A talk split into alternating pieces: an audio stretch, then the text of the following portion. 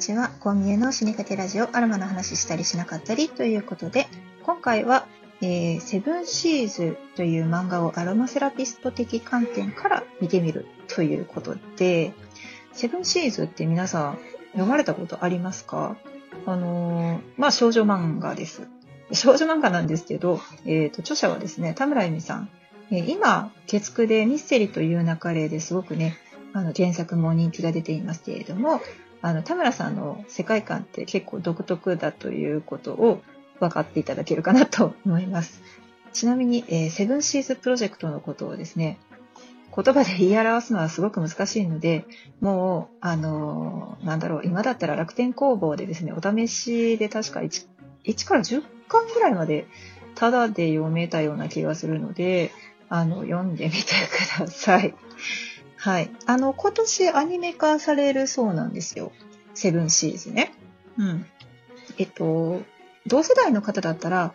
セブンシーズの前に連載されていたバサラっていうね、あの、漫画が好きだっていう方もいらっしゃると思うんですけど、私結構そのバサラのセブンシーズも読んでなくって、で、ミステリという中での原作を読んで、あ、あのバサラの人がこんな面白いこと書いてるんだ、みたいな感じだったんです。田村先生すみませんでした。そう。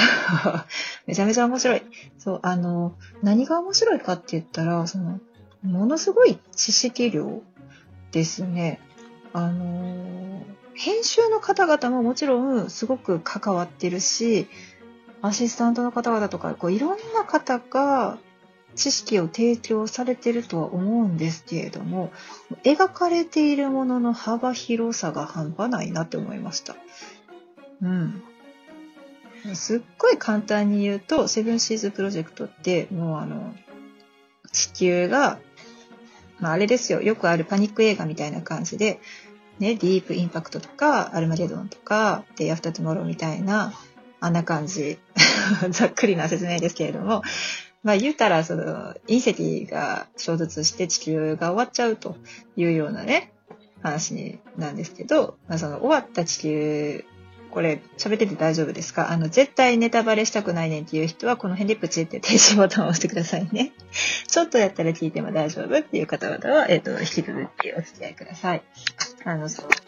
地球に隕石が衝突してしまって、まあ、あらゆる気候変動がですね、起きて、まあ、恐竜が絶滅したようなね、状態になって、人類もほぼほぼ、まあ、滅亡みたいな形になりましたというところから、一体何年経ったかはわからないけれども、その世界で目覚めた人たち。めっちゃ貯めたなって今思ったと思うんですけど、その世界で目覚めた人たちっていうのも、まああの、いろんなその選ばれ方をしてるんですけれども、まあその世界で、えっ、ー、と、いわゆる冷凍保存ですね。冷凍保存をされていた、えー、日本人の人たちがですね、目覚めて、で、その世界でどうやって生きていくのかっていうような話です。はい。もうあの、総評として私は、すっごい大人買いをして、35巻まで出ているんですって。完結が35巻ですね。だからまあ1から10巻まで読んで、もう続きが気になって気になって気になってしょうがないので、もうしょうがないからまとめ買いをして、で、あの、読める時に貯めて読んだんですけれども、総評としてこれ、これ、アニメ化できるんかなって思いました。っていうのもね、やっぱりその、絵面的に皆さんあの想像できる通りですね、え地球にその隕石が衝突した後で、え気候変動が大幅にあって、まあ、原始の地球に戻った場合なんですけど、えそこに人類がいてたとしたらなんですけど、言ったらほら、ジュラシックパークの時点で人類が恐竜がいるところに行ったら、まあ大変なことになってるじゃないですか。ね、あんな感じ。ざっくり。あんな感じです。で、アロマセラピスト的観点からね、見ると、あの、セブンシーズの中には、その、いろんな知識を持った人たちが集まっているので、会話がいちいち専門的なんですよ。で、いろんなことを知っている人たちが集まっているから、えっ、ー、と、割と、なんて言うんですかね、その、高度な、うん、なんていうのかな、一般知識を、こう、高度に応用して、サバイバルをしていくわけなんですけれども、そこにですね、いろんな匂いが出てくるんですね。匂い、香りも出てきます。うーん。え、これ言っていいんかなと思うんですけど、まあちょっと一部だけ言いますね。例えば、えっ、ー、と、これは香木なんじゃないかと。ね、香る木。人工じゃないかとか。そういったね、一コマが出てきたりします。そのコマのところだけ、あれですね、背景で出させていただこうかなと思って今回使っています。とか、まあ、あの、いわゆる生き物っていうのはやはりどれだけ、なんだろうな、まあ、文化が、文明が進んだ後のその人類にとってもそうなんですけど、あと原始の生物にとっても、まあ、香り、匂い、嗅覚っていうのがものすごく大事な役割を果たしているなって思います。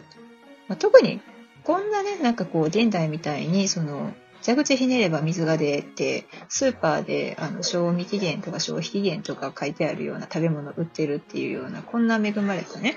ところで、まあそんなに嗅覚が、その、なんだろうな、生命の危機を回避する目的で使われるっていうことはあんまないと思うんです。例えばでも、ほら、ガス漏れがあったりしたら、ピピピってなる前にまずガス臭いなって思ったりするじゃないですか。警報が鳴るまでにね。うん。まあ、そういう感じなんですけれどもやっぱりその人間生きていく上で嗅覚めちゃくちゃ大事だなっていうのをすごい、え35巻まで読んでですね本当に最後の最後まで嗅覚っていうのはいっぱい出てくるんですけど、うん。まあ、視覚とか聴覚ももちろん大事なんですよ。触覚のね味覚も大事なんですけれどもやっぱ嗅覚めっちゃ大事やなっていうのを痛感させられたのがセブンシーズです。はい。こんな説明の仕方でいいんかな？でも、あんまり言っちゃうとネタバレして面白くないと思うので、あの、皆さん、良ければ、その、アニメ化される前に自分のペースで、ほら、読み進められるのが漫画のいいところじゃないですか。アニメだと、こう、早く読みたくても、なかなかこう、飛ばし読みできなかったりだとか、その、思ってた声と違うとか、その、原作の、えっ、と、アニメになった絵がちょっと違ってて、なんかこう、うんっていう違和感を感じたりとかね、いろいろあると思うんですけれども、なので原作から読み始められることをお勧めします。えー、その感想についてはですね、共有したいなとは思うんですけれども、えー、ここでね、こんなエピソードが、あんなエピソードがあって言って喋ってしまうと、まだ読んでない人のクレームを受けることになるので、こっそり、あの、レターで送っていただいたりすると嬉しいなと思います。ではでは、コミュの死にかけラジオ、セブンシーズをアロマセラピスト的観点から読んでみるでした。